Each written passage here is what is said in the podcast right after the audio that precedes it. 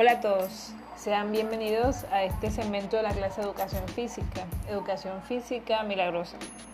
En este capítulo, que está dirigido a grado octavo, les explicaré de forma sencilla lo que deben hacer en el taller de esta semana. Observamos que hay dos componentes o dos partes que tiene este trabajo. La primera parte se llama condición física y estilos de vida saludable. Ahí ustedes deberán responder todas esas preguntas en un solo texto, elaborando un solo texto. Así que lean bien las preguntas y creen un texto para responder esa parte de la actividad. La segunda parte de la actividad se llama expresión corporal y salud.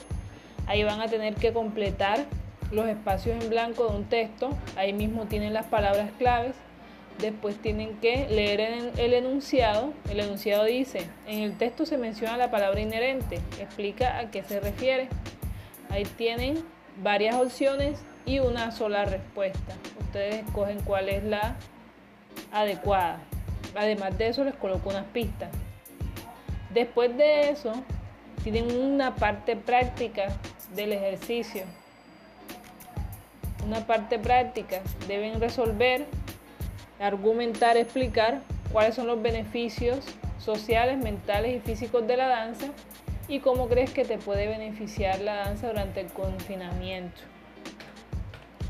Asimismo, la parte práctica en sí, como les decía, se trata de hacer una coreografía. Dice que crees una, rutina de baile sencilla de mínimo 3 minutos. Selecciona los movimientos, la música que quieras, Agrega a este trabajo tres fotografías de tu coreografía o si prefieres, elabora un video de 60 segundos, máximo 60 segundos. Recuerda que para poder hacer esta actividad debes consultar qué es una coreografía y cómo se hace. Así que te animo a que participes en esta actividad, te animo a que aprendas y a que te diviertas por medio del movimiento. Recuerda, estamos aprendiendo, estamos practicando, estamos estudiando en casa. Nos vemos en otro capítulo. Saludos y bendiciones.